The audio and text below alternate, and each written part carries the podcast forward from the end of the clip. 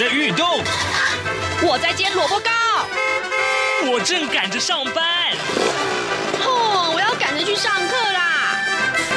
这个时候，我们都在听夏志平制作主持的《早安台湾》。早安台湾带给你最热门的时事访谈，最感动的人物专访，最直接的民意表达。对，让我们一起收听《早安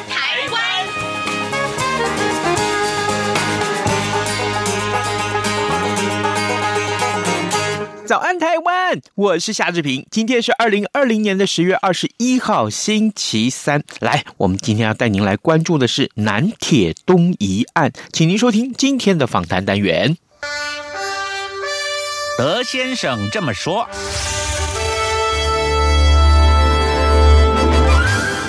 这里是中央广播电台台湾之音，您所收听的节目是《早安台湾》，我是夏志平。各位听众，今天志平要在节目中跟您来探讨这样一个非常具有争议性的话题。这三年多以来呢，台南市的铁路地下化的工程，我们简称叫南铁东移案啊。呃，这个案子的相关的新闻，其实一直不断的出现在媒体上，比较多的内容啊，就是聚焦在民众的抗争，而就就在上个礼拜，最后一个抗争户呢，也被迫离开了自己的家。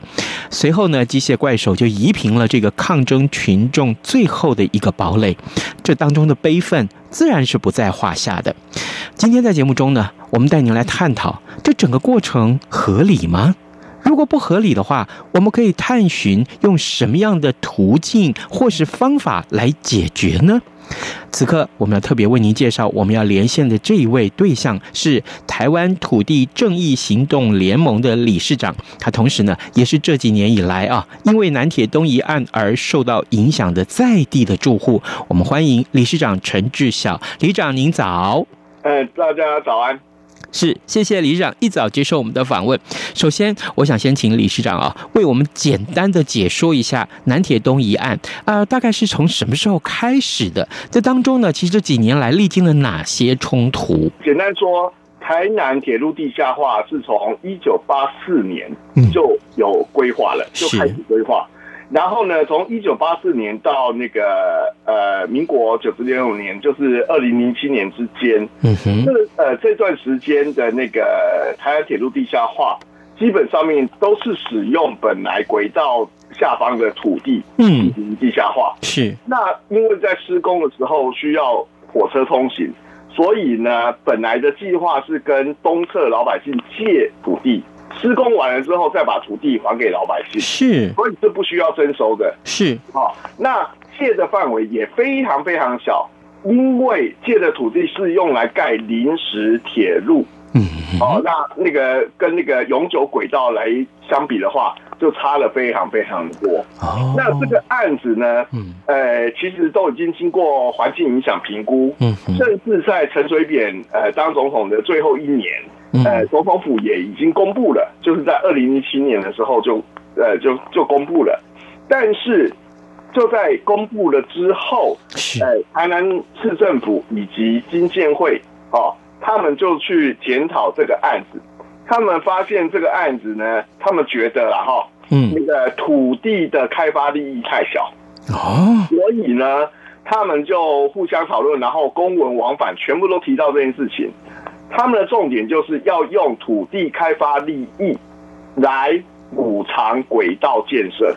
哦，这是官方的公文的往返。嗯，但是事实上还有更糟糕的。事实上，我去查这个案子的那个都市缝合计划，也就是去决定这个土地如何进行分配、如何开发的时候，我发现这个开发甚至。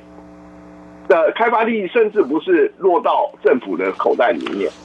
因为这些土地最后全部都要透过 BOT，嗯，再转给财团去开发的，嗯哼，所以这个南铁东一案，他们就这样子更改，那他们的做法就是把本来放在那个圆轨下方的这个地下轨道搬到东侧老百姓的家里面来，嗯哼，那因为。是永久轨搬过来，而且呢，它搬的距离还有点远，所以就会造成整条在台南的铁路地下化，总共八点一公里的范围里面，嗯哼，有三百四十几户的老百姓，他们的房子全部都要被拆掉，嗯，然后还会影响旁边的高楼大厦，那个会危及他们的安全。那这个案子因为如此的不合理，嗯，好，所以呢，居民在二零一二年知道了这件事情了之后呢，就开始组织自救会去抗争。嗯，那又因为政府他一直隐瞒资讯，不让老百姓知道，所以我呢是透过九牛二虎之力，好不容易才把这些相关的计划书啊、公文书全部都收集起来之后，我研究了之后，我吓了一大跳，然后就在各个行政程序上面呢，跟政府要求要讲道理。但是政府他知道你懂得也不少了之后呢，他们就不跟你谈了。他就在行政程序里面，每一次我要强调是每一次行政程序，他都限制你发言，然后呢，就动用警察把老百姓拖出去，甚至有时候我们还没有发言，老百姓就被丢出去，然后呢，他们找了假的居民在行政程序里面就开会，然后就一关一关一关的闯。那在整个过程里面，其实老百姓所遭受到的状况就是，要讲道理，政府不跟你讲，嗯，然后呢，就觉得自己的人格跟尊严一直被剥夺跟践踏，那所以呢，那个有的老百姓当然就是心灰意冷，好，那有的老百姓就是呃坚持抗争的人当然是越来越少了哈。那像是我的话。因为我发现这个问题不只是台南铁路地下化的问题，这不是一个个案，是。哦，他同样的做法，事实上是复制到前瞻计划，哦，前瞻轨道计划，嗯，所以呢，在这一两年前瞻轨道计划开始的时候呢，我作为台湾土地正义行动联盟理事长，我在全台湾各地我都收到了非常非常类似的案子。所以，请听众注意，这不是个案，这是台湾整体的土地掠夺政的政策。所以我们当然是跟他抗争的非常非常严重。那一直到抗争了八年多，那个那个进入第九个年头多的时候呢，就在前阵子，我家就被拆掉了。那那所以呃，理事长，前一阵子您指的就是上个礼拜最后这一次吗？是是。最后一次拆掉的就是理事长您的家里的房子，没错。好啊、呃，理事长，那我我特别是很抱歉，我我我问这个问题，如果说有勾起您任何的伤痛的话，我想请教您分享。您说这些抗争已经进入到第九年了，八年多的时间，然后这段时间里面。抗争的住民们，他们的心情是什么？他们的愤怒的程度是怎么样？我想，也许您当然就在其中，您可以为我们来呃解说吗？简单说，我们一般老百姓在没有碰到这种事情之前，嗯，都觉得我们是公民，我们应该具备一个公民基本的权利。OK，那政府应该要守这些法律。嗯，那事实上，南铁东一样，它是违法的。嗯，因为它违反了那个都市计划法以及土地征收法里面很重要的一个原则，就是你去进行土地征收，你是必须要有公益性、必要性，然后呢是最后不得已的手段。你如果旁边有公有地，你应该要去公用公有地，不要去动这私人老百姓的土地，不应该征收，所以它是违法的。那老实讲。老百姓也都知道政府违法，政府也都知道自己违法，但是政府有权利，所以呢，当老百姓碰到政府那么恶法的时候，刚开始的时候当然是非常愤慨，要跟他抗争，但是在整个过程里面，如同我所讲的，人格跟尊严一直被践踏，一直被践踏，一直被践踏，所以很多老百姓他站在趋吉避凶的的心态，他就觉得说，那算了，我。我我我我抗争也没什么用，他们就不抗争了。OK，那但是反过头来，他们也觉得说，你知道，作为一个公民的那个那个尊严，其实就整个不见了。所以我们的很多的老百姓，事实上是处在一种觉得自己不是人没有被这个社会当做一个人，好像是一个社会的器皿的这种、嗯、这种状态在生活的。是那特别是沿线是非常非常多老人的。嗯，好，呃，我我母亲八十九岁，我爸爸九十二岁，还不是里面最老的。好，我们非常普遍的年龄，大概年轻的稍微年轻的老人都差不多七十几岁。嗯，那我是五十出头啊，我是没有住在当地，我是因为我爸爸妈妈住在那个地方。回去协助，嗯，那住在当地都是老人，所以在这个状况之下，这些老人碰到这种这种事情，老实讲，很多在过程里面就过世了，然后甚至在二零一八年也有老人就自杀了。OK，好，然后像是那个被迫搬迁的，那因为打战打到最后，有的人没有办法。在二零一八年的时候，我们还有七十 percent 的老百姓是拒绝被征收，所以是被强制征收。嗯，所以现在外面在。那个谣言说啊，三百多户都是自愿投降，这完全不是正确的。嗯哼，大家都是不得已去被迫同意的。OK，因为你如果没有同意，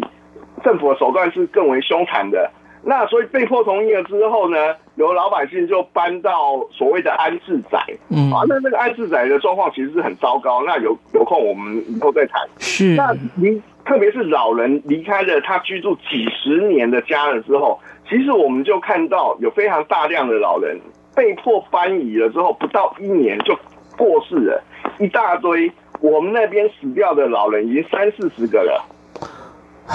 他们都是因为啊，当然这可能需要去去经过一些更科学的鉴定，但因为搬离了自己原来居住的老家，对，呃，也许生活条件是没有办法适应的，然后呢，年纪也大了，对。那我要补充一个、嗯、呃，举一个例子，因为你知道在台南哈，嗯，那个当地的老百姓本来都是非常非常相信民进党的，嗯嗯，好，包含我父亲，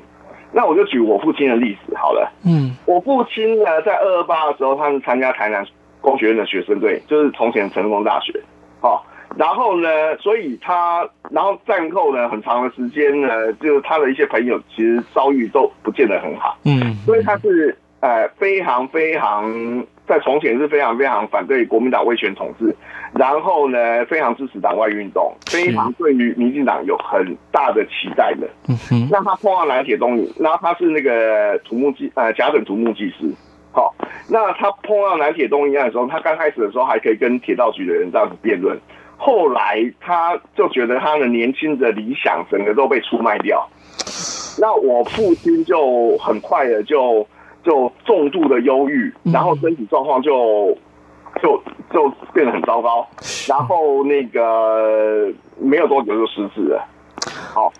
那这是一个故事。另外一个故事是有一位张老先生，嗯嗯，他也是日据时代受教育，然后年纪很大，非常非常开朗的一个人。然后碰到这种事情，他也一直相信说政府应该要跟我们讲道理啊。嗯，他就自己去找日文的技术的资料，那些铁道的资料。嗯，OK，他还自己去读六法全书，然后每次都要跟政府讲道理，但政府都不跟他讲道理，最后他就是抑郁而终。他就是抑郁而终了。他死掉之前，他的床铺旁边还摆了一大堆我刚才讲的那些日文书籍、杂志资料，六法全书还在那个地方。他最后死掉的时候。他还希望说把这些东西研究透彻，来再去跟政府讲道理，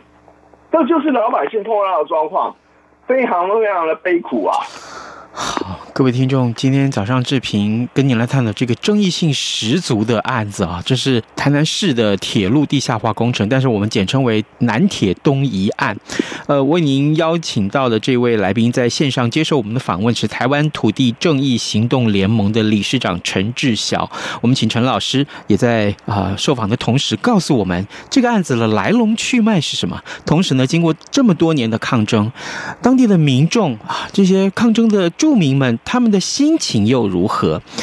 老师，我想继续来请教你，就是当我们在读到这个南铁东移的这些新闻的时候，我们非常容易去联想到很多年前在台北士林的文林院这个案子，甚至于啊，甚至于有很多人把它跟轰动一时的这个苗栗大埔案啊这三个案子摆在一起，呃，来来看待。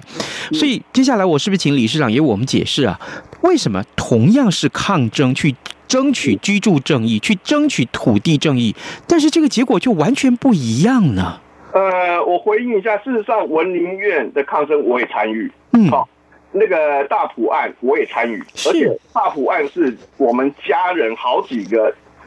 都参非常深入的参与，我姐姐甚至有一段时间住在秀张秀村那个他家的，嗯，OK，就张耀煌他家的，嗯哼，那所以我们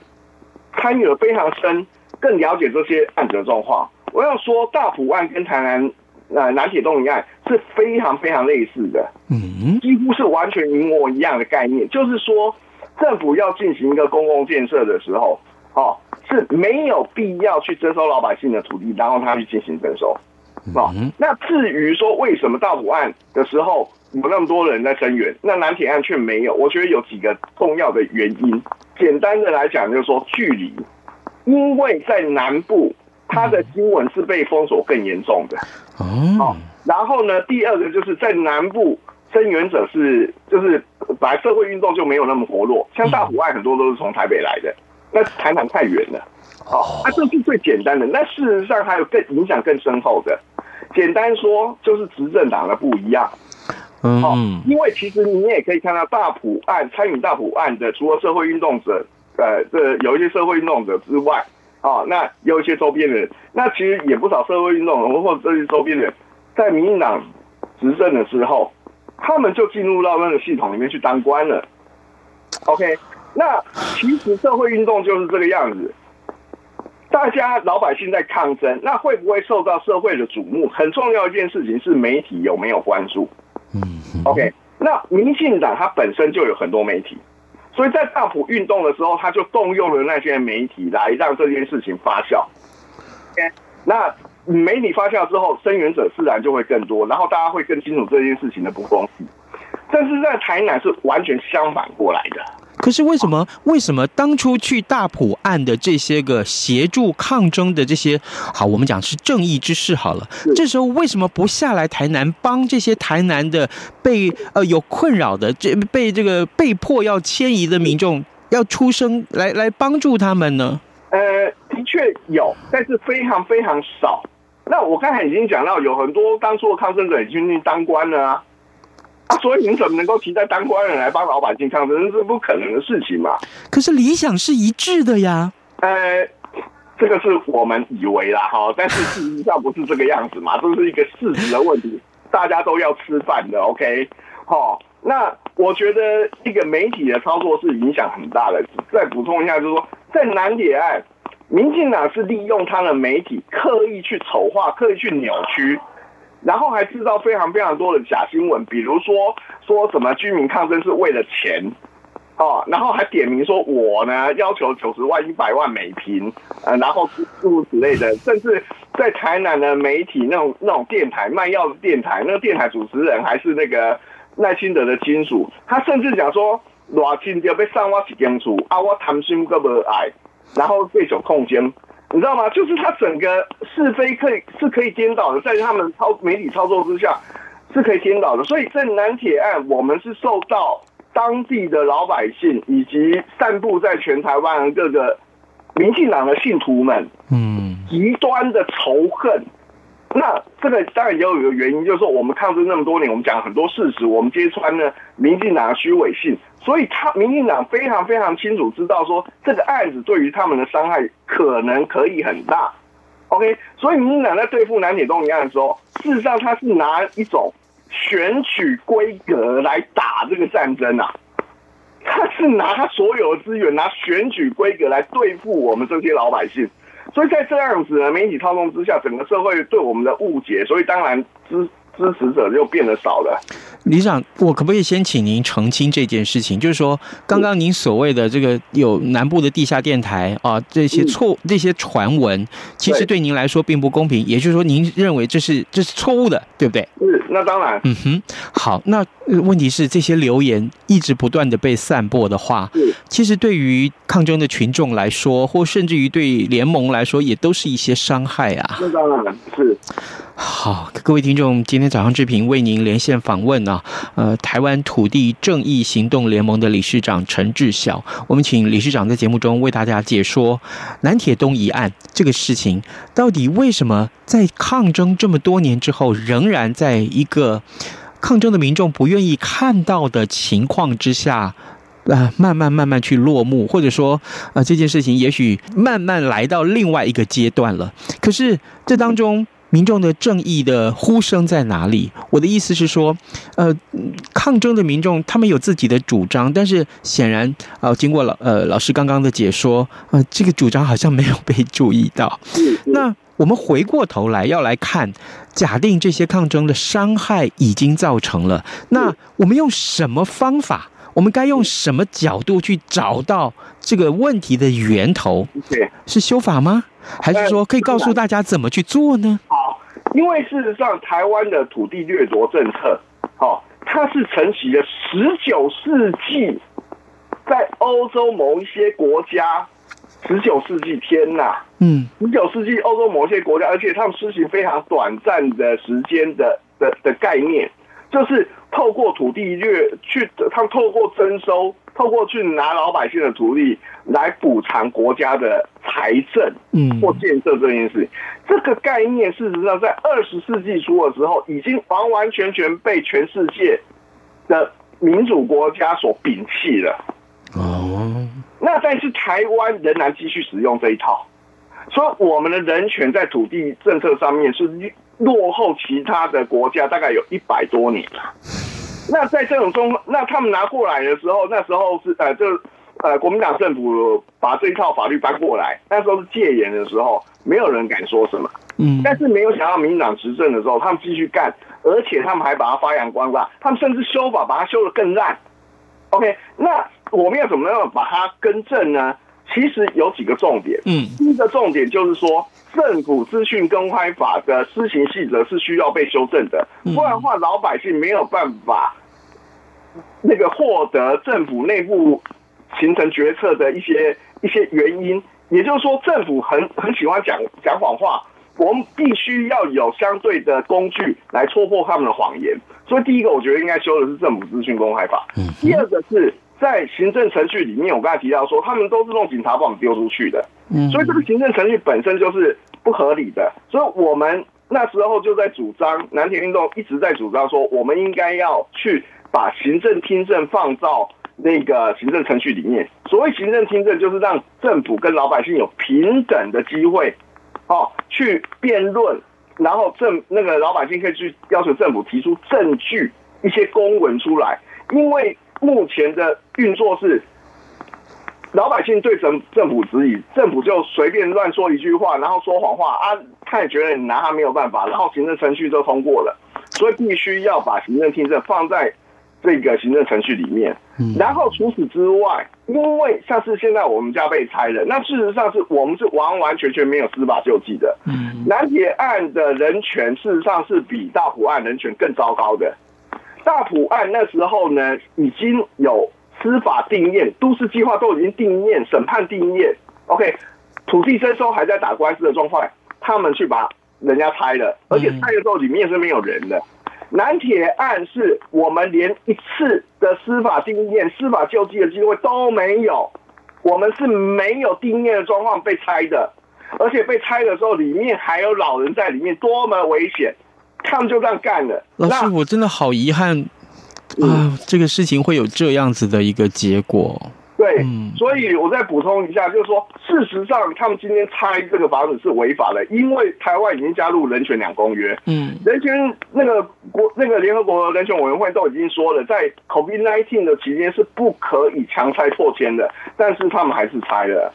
那人权委员会也要求说，你不可以强拆，你必须要跟老百姓有协商。但是事实上，民进党是完全不跟政府协商的，在南铁东一案更是夸张，因为像是我家在最后的两个礼拜，我们在跟政府沟通的时候，我们跟他说，因为我家非常非常要像是艺术品一样，我们愿意把我家捐给国家，捐给台湾，当做一个公共艺术。嗯，但是他们不敢，因为他们怕这个东西以后变成一个南铁血泪纪念碑，所以他们竟然弄突袭。我要强调，他们竟然弄突袭，半夜三点。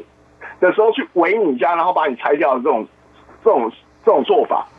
也就是说，民进党是完完全全不管法律的。所以我们在政策上面，除了我刚才提到的那些修法应该去进行之外，我觉得我们的军、我们的老百姓应该要有意识到，就是说我们不应该让一党独大，因为如果是一党独大的状况之下，你司法也不会公正，然后呢，这个行政单位他就会极度的滥权，他根本就不管他有没有违法。啊，所以，就算我们修了很多法，如果行政单位还是不管他有没有违法，老实讲，修这些法也没什么用。我觉得不要让台湾落入一党专政的状况之下，是现在去解决这些问题的，以及其他以后的问题的一个根源啊。好啊、各位听众，我们今天早上对志平来说，呃，其实这段的访谈经验，呃，心里面的。啊、这个挣扎啊，呃，特别是我们看到了这样子的一个所谓的南铁东移案，呃，造成了这么多的遗憾，呃，我们仍然希望经由嗯、呃、理事长或者是任何跟这件事情相关的人的解说，让整个事件可以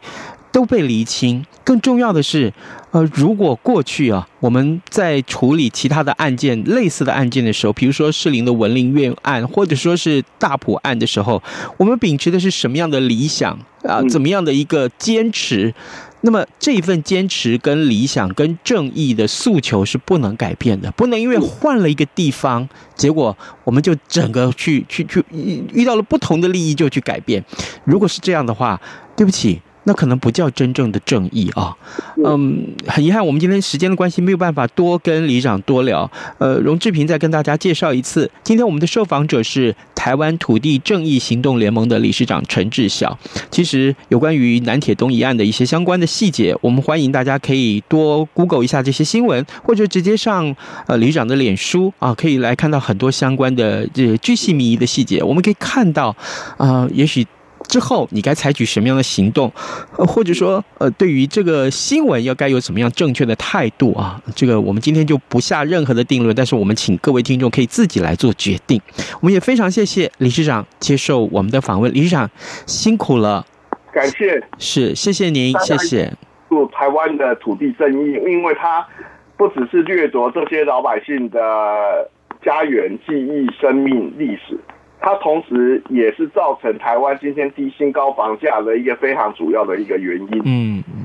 好，谢谢您，理事长，谢谢，谢谢。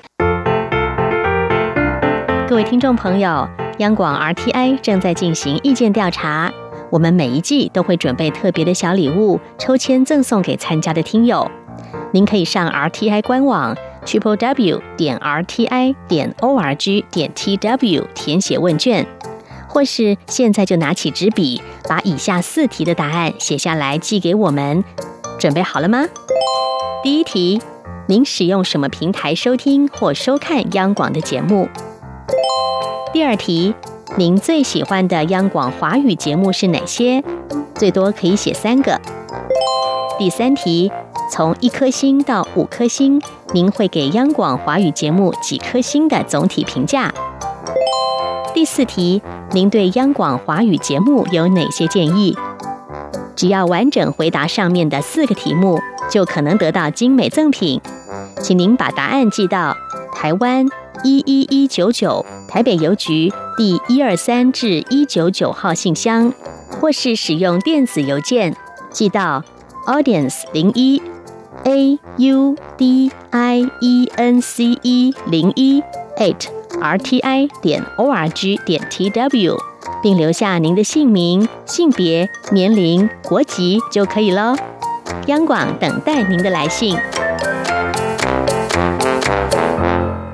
好的，我们来赶快看一看今天会有哪些重要的新闻大事。军情局啊，有一位少将跟两位上校呢，在退役之后卷入了共谍案，涉嫌引介啊退役军官认识大陆的国安人员，甚至于交付情报资讯。那么北检在今天也是刚刚凌晨的时候呢，复讯之后声押进见。那么呃，但是呢，呃，这个张超然哈，还有这个呃周天慈这两两位上校是以十五万元交保。这个案子恐怕还是今天。新闻的重点啊，也各被各平面媒体放在头版头条或者头版上面。我们也知道这个事情的严重性，就欢迎各位听众朋友锁定中央广播电台的官网，或者是收听各节新闻。今天节目时间到了，志平跟您说拜拜，咱们明天再见喽。一样被丢弃